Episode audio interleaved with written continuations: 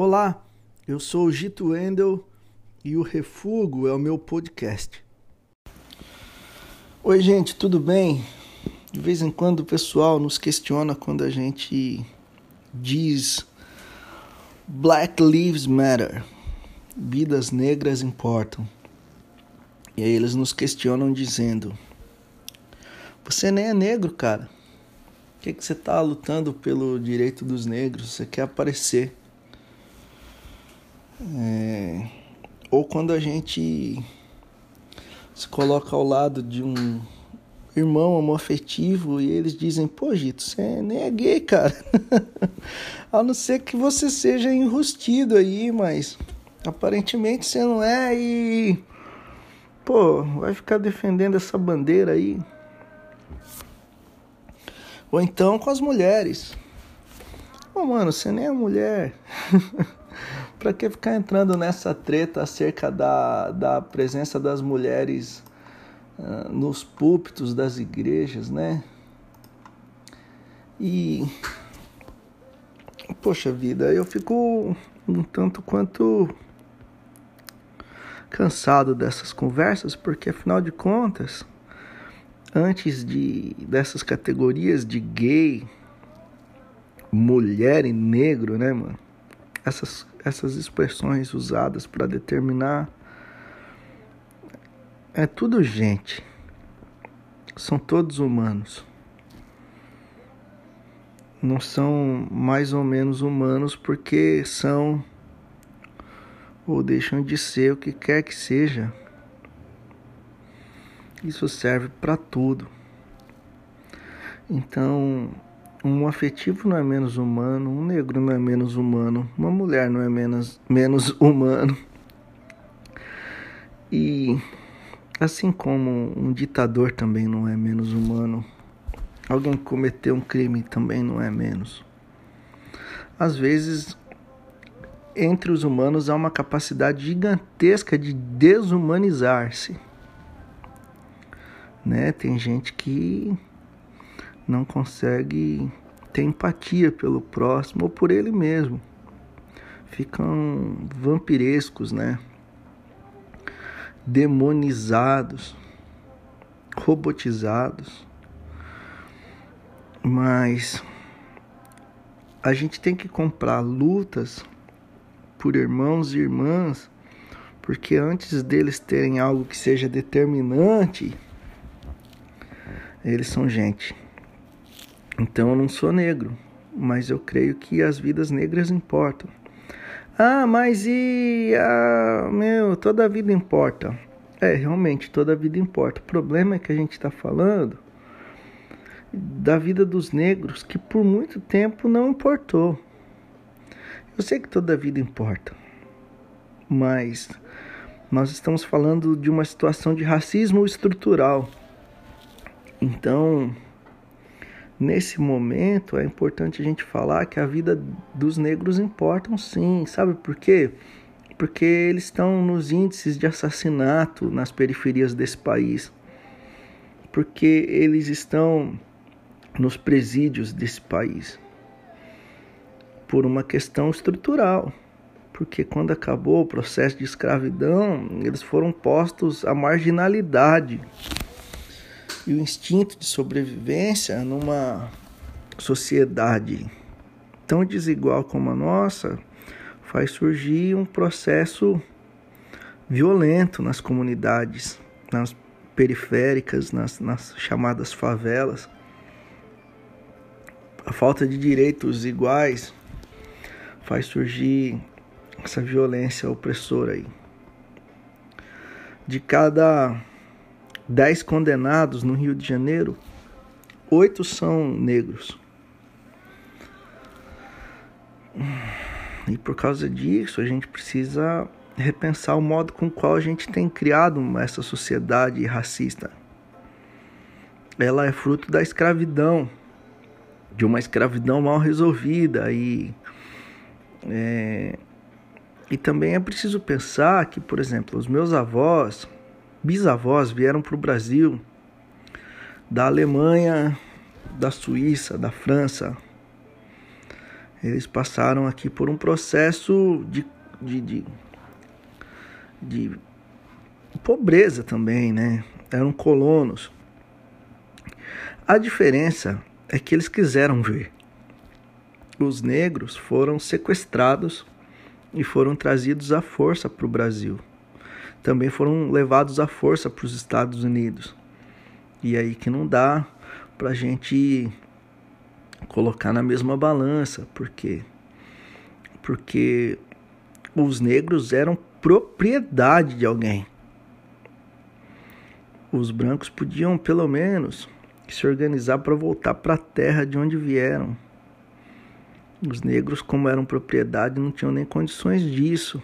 Pertenciam a uma outra pessoa, eram escravizados. Foram sequestrados de suas terras e trazidos para cá. Aí tem quem diga, mas lá na África os próprios negros vendiam os negros. Cara, na verdade, é uma questão lá na África, não de negro contra negro, mas de etnia contra etnia, o que é diferente. A gente não pode colocar no papel no pacote do racismo isso aí, não. A gente pode colocar no pacote das guerras étnicas que existiam lá, de grupos que disputavam territórios e espaços, assim como foi na Europa também, né? Irlandeses que disputaram território com ingleses. E tem quem coloque os caras numa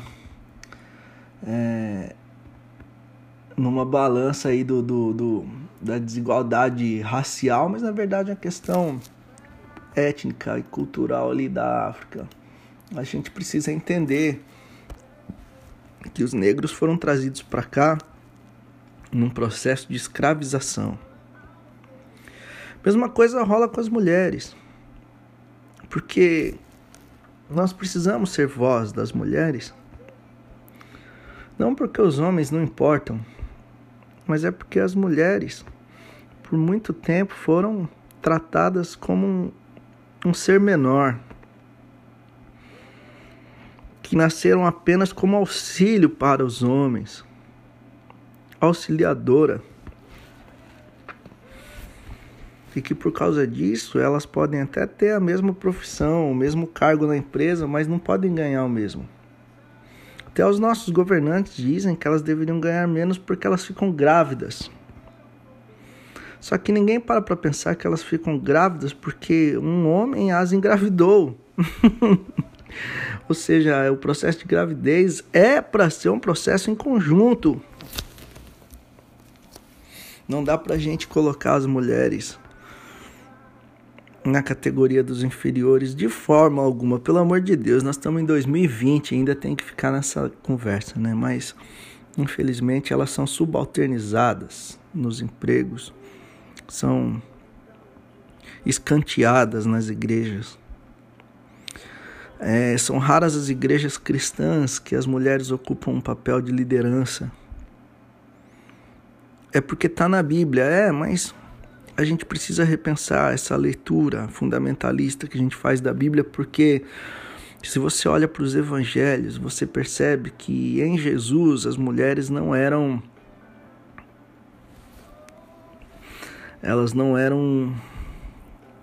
Estou procurando a melhor expressão aqui. Elas não eram postas para fora. Elas não eram discriminadas. As mulheres participavam do ministério de Jesus com toda a intensidade, tanto quanto os homens. Talvez não haja mais relatos de mulheres participando desse processo porque os textos foram escritos por homens numa sociedade patriarcal. Mas se você lê Atos, por exemplo, você percebe a participação das mulheres na liderança das comunidades de fé. A igreja que surge sob liderança de Priscila e Aquila, Priscilinha. Você vê uma igreja europeia que começa na casa da vendedora de púrpura. E você vê nos evangelhos também que a mulherada dá uma moral para Jesus. Dá uma força até financeira. São elas que permanecem aos pés da cruz enquanto os homens correm. Isso é doido.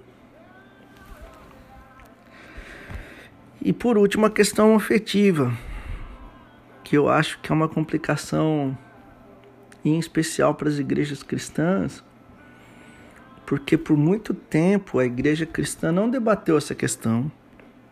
E agora que ela se tornou veemente, porque muitos filhos de líderes cristãos são homoafetivos, é que a igreja veio pensar uma solução para o problema. E a solução para o problema quase sempre é: se você é homoafetivo, permaneça sem se relacionar. Se você é homoafetivo, você pode vir, mas não participe do nosso grupo de liderança.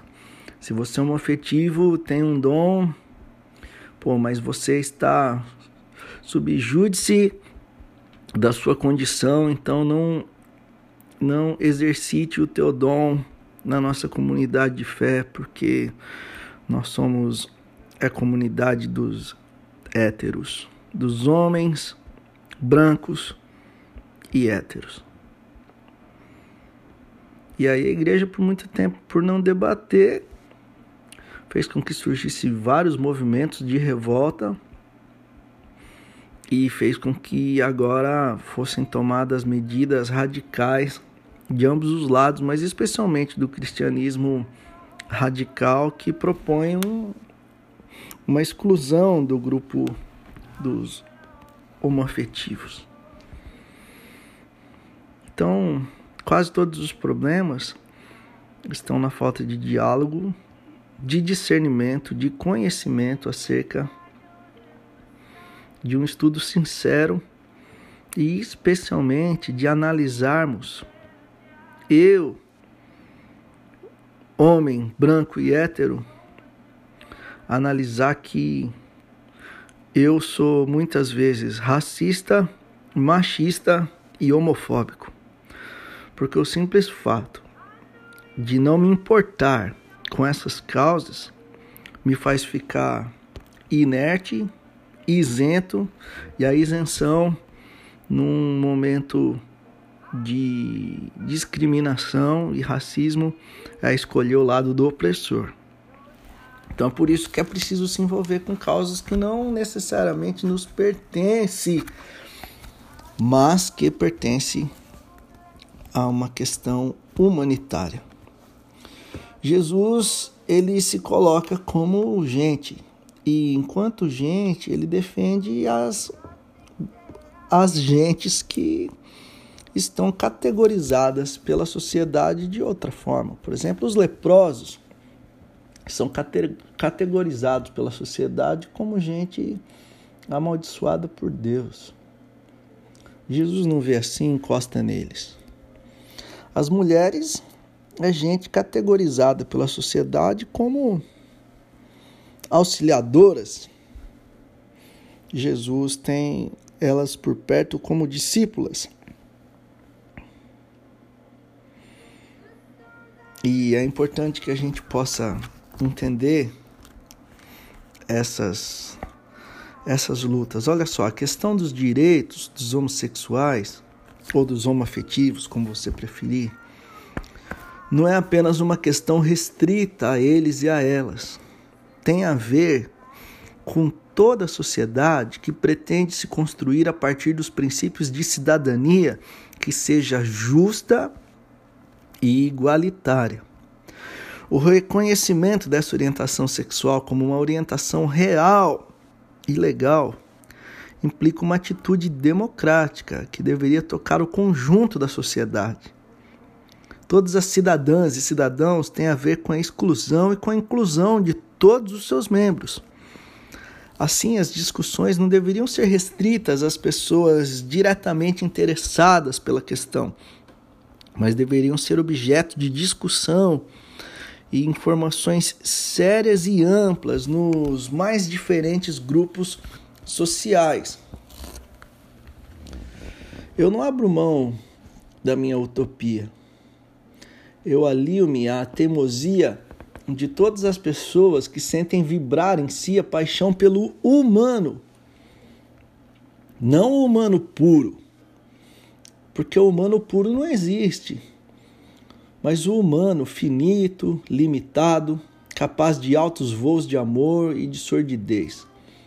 O humano capaz de sempre, de novo, ouvir suas entranhas e viver uma solidariedade comum, ultrapassando barreiras criadas e impostas por nós mesmos. Sim, viver a paixão pelo humano, esta é a utopia. O humano que é humus, homo, hétero, terrícola, cósmico e muitas coisas mais. Eu li aqui um trecho do livro Teologia Urbana de Ivone Gebara, ou Gebara. A gente precisa comprar as brigas que Jesus comprou. E as brigas que Jesus comprou, todas elas são em favor do ser humano. São em favor de gente. Contra as categorias. Contra as exclusões, contra os preconceitos, os racismos, os machismos, as homofobias. Porque Jesus, ele está preocupado com a pessoa do próximo. E só há uma forma de você demonstrar amor a Deus, foi o que Jesus ensinou. É quando você demonstra amor ao próximo. E Jesus mesmo se deixou identificar por um tipo de gente categorizada. Ele disse, olha, quando você fizeste a um destes meus mais pequeninos irmãos, Mateus 25, dá uma lida lá. Ele diz, a mim o fizestes. Ou seja, ele se deixa representar pelas pessoas categorizadas. Quando você fizer a um deste meu irmão negro, quando você fizer a uma destas minhas irmãs menininhas abusadas, quando você fizer a um destes meus irmãozinhos homoafetivos, espancados, a mim o fizestes. Jesus se deixa identificar pela pessoa do próximo, marginalizado, pequenino, expulso, vítima do preconceito e do racismo. Se Jesus comprou essa briga, eu que me digo discípulo dele, preciso comprar as mesmas brigas. Mesmo que elas possam ir contra o conselho e o concílio dos religiosos.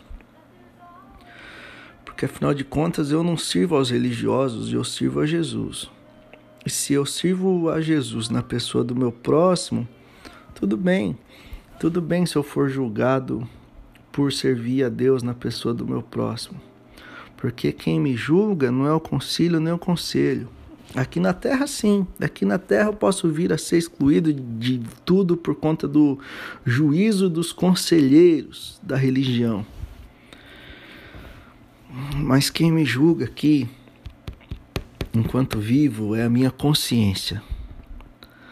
E depois, quem me julga é aquele que sabe se eu agir de acordo com a minha consciência e com o amor posto no meu coração, de acordo com a leitura que eu fiz do Evangelho acerca do que eu compreendo como verdade. O Senhor sabe do nosso coração. É Ele que julga a gente. Se você coloca a cabeça no teu travesseiro e dorme na paz, sabendo que você tem cuidado de gente discriminada e marginalizada, cara, desfrute dessa bem-aventurança, dessa alegria. Pior é a gente deitar a cabeça no travesseiro pensando, pô, deveria ter feito e não fiz. Ah, e a consciência pesa, não é não? Que o Senhor Jesus nos dê o privilégio de continuarmos bem-aventurados por encararmos a luta dos empobrecidos, dos violentados, dos humilhados. Porque dessa gente toda é o reino dos céus. Pode crer? Deus abençoe você. Guarde você aí nessa luta por quem não tem voz. Que você seja a voz dos emudecidos pelos sistemas todos. Um beijo no seu coração. Tamo junto.